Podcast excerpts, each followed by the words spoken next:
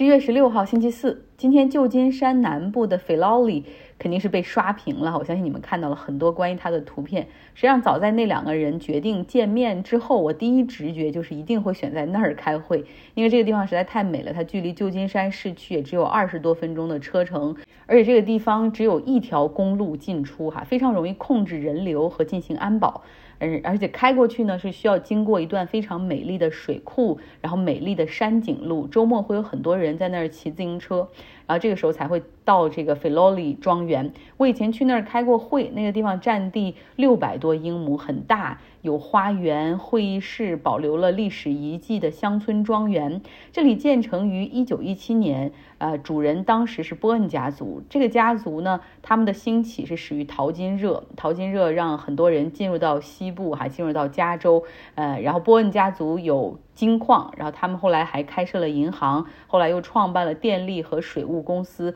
像我们这边现在著名的这个电力公司 PG&E 的前身就是他家族的哈，后来。政府把这个公司给买下来了，但是现在这个 PG&E 是一个上市公司，也是个私营公司，但实际上却享受着 monopoly 一个市场的垄断地位哈，因为政府认为电力这种东西，你有太多的人进行 transmission line，就是呃电网的输送，实际上并不经济的哈，有一家足够。这个波恩家族呢，当时他们就想能不能离旧金山比较近的地方，然后修建一个乡村庄园。后来就选在这儿，这个花园里他们种了山茶花、杜鹃花，很美哈。然后也有林地，还有宁静的游泳池，带屏风的东方茶室。另外呢，庄园的这个主体里面也是有五十六个房间。美国是有房产税和遗产税的，所以当一个家族有点走下坡路之后，他们可能就会把这个自己的房产、大型的房产去转手哈。后来他们就卖给了做航运贸易的罗斯家族，呃，后者呢，在一九七五年的时候。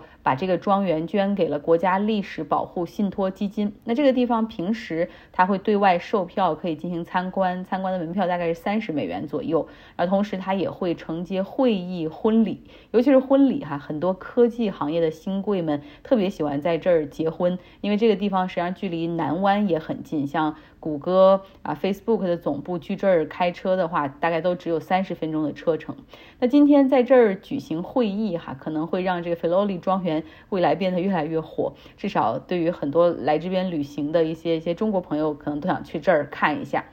当然，在这儿举行的这两个人的会谈哈，也让剩下的 APEC 的会议成为了陪衬。那这个 APEC 结束之后呢？下一个可能让全球比较瞩目的盛会就是二零二三年全球气候大会 COP 二八，它呢将在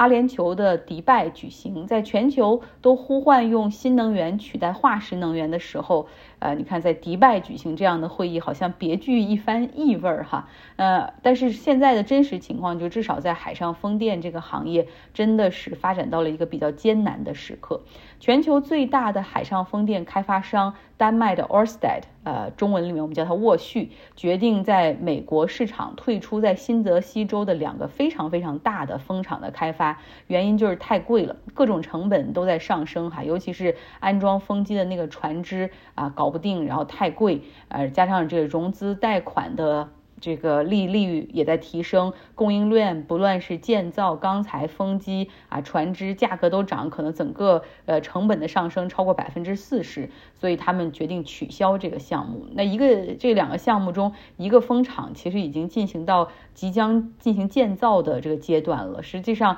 取消这个项目现在不意味着他们是零损失哈，实际上他们有的很多钱都已经花了，包括签了合同，甚至采购了这种原材料，然后加上现在的这个。违约金以及他们投资的这种损失，总共让这家公司面临着至少四十亿到五十亿美元的资产减值。像这家公司的 CFO、COO 哈，就全部都被换掉。然后为了避免出现更多的财务问题，他们也从一些不是那么重要的市场中撤出来，比如说挪威这个市场。而挪威马上要搞这个电力拍卖，然后他们相当于是在注册登记的前一天从那个市场完全撤出来哈，所以进进行一个非常大规模的战略收缩。海上风电的项目通常呢会先进行区块的竞标拍卖，也就是说海上的这个。区块，对吧？你要租二十五年或者三十年，那这个租金的价格是价高者得。那之后呢，你这个项目往后发展，你要融资贷款，对吧？你得有一个售电合同，呃，有电网要买你的电，然后这个售电合同才能够帮这个项目进行融资，实现我们叫 FID，就是投资决策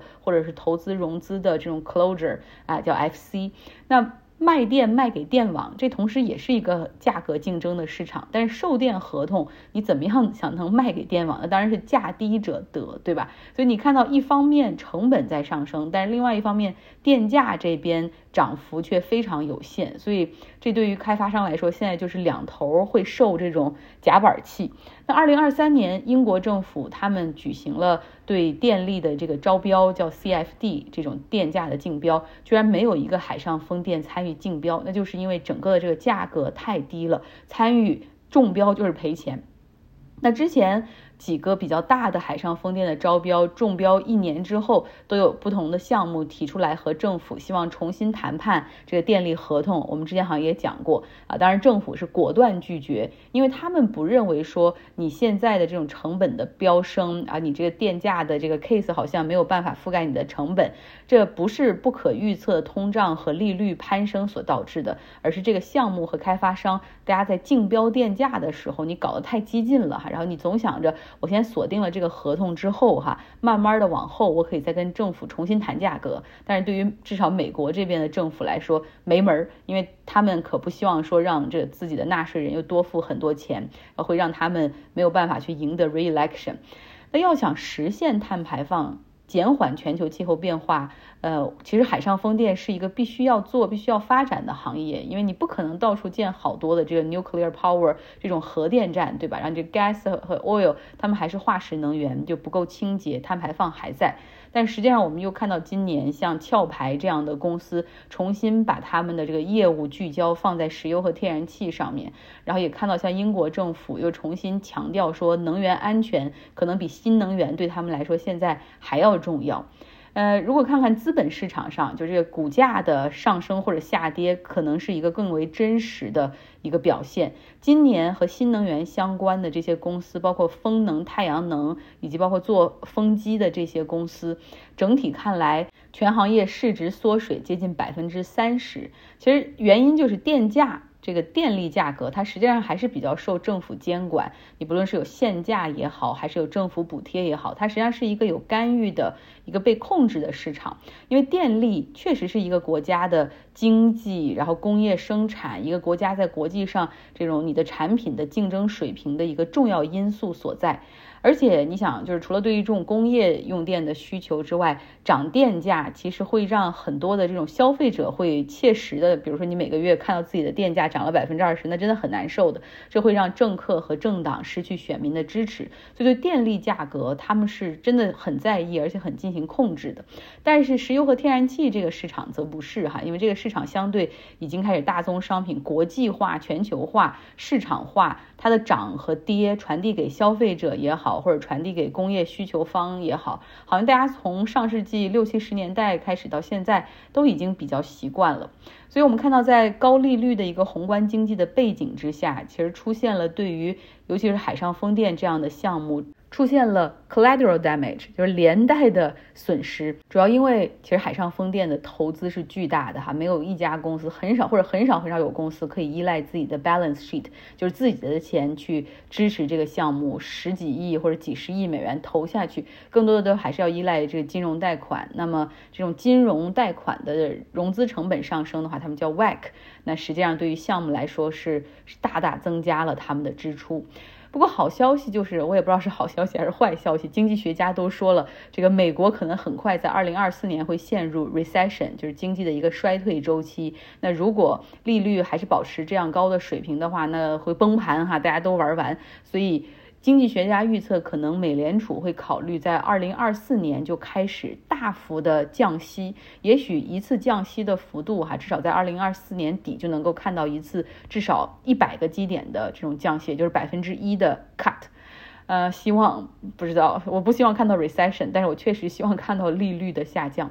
OK，十二月的十二号到十三号，美联储将进行本年度的最后一次议息会议，市场会希望从那个会议上得到一些暗示。其实最近在美国还有一个。点可以关注一下，就是美国政府会不会关门哈？又到了一个新的时间点，这不管是关门还是不关门，怎么谈判好像都成不了新闻了哈，没几周就拿出来说一次。十一月十七号，本周五，实际上是。之前达成的那个短期方案即将到期的那个节点啊，不过还好两党已经达成一致，好像意思要继续延长这个短期方案到明年一月十九号，然后一些另外的一些部门的预算延期可以到二月二号，给更多时间去讨论这个新一年的预算哈，希望能够在那之前达成。那众议院方面已经通过了这个方案的投票啊，今天交由参议院来进行投票，好像参议院会连夜进行投票哈，确。保这个美国政府不会关门。那好，现在的问题就来了。美国众议院的议长之前那个 Kevin McCarthy 已经下台了，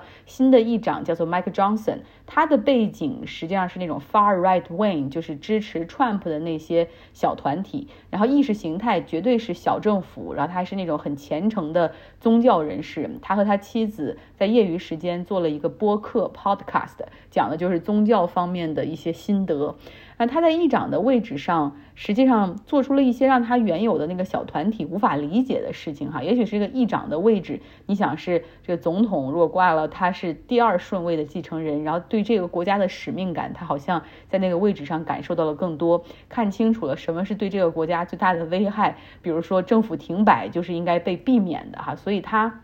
相当于是和民主党合作啊，实现了一个这样的一个延期方案，避免政府停摆。但是他这样的做法哈，就是他等于说把这样的一个投票案推到众议院里面去，呃，得到了很多，基本上是所有的。民主党的投票的支持，然后还有一些这种中立派的，然后比较 moderate 的共和党的支持，但这让他那些 far right wing，就是那些 Trump 小团体的那些议员感觉到受到了严重的背叛哈，就是说好的砍预算呢，啊，我们根本就不在乎这个司法部、商务部，还有一些美国的科研经费那个拨款，那个你不应该去去支持啊，所以他们。这些人认为说这个 Mike Johnson 基本上是背叛了他们哈，呃，然后他们现在又开始搞一些新的东西。虽然这一个小团体只有十九个人，但是你想，有的时候他们真的可以扰乱整个这个议会的一个投票程序，因为毕竟共和党他现在的这个比民主党多的票数也非常的有限，可能只有四五个四票左右。呃，那于是这个小团体哈，他们就质疑议会投票的程序，然后迫使众议院提前进入到了感恩节的假期。所以，也许当假期结束回来之后，哈，Michael Johnson 还会遇到他更多的昔日好友们的挑战。呃，最后我们来到加沙地带，以色列的军队进入到了加沙城的最大的医院 El Shafa，他们在那儿进行了一个突击的搜查，发现了步枪、子弹、防弹衣以及其他的一些军事设备。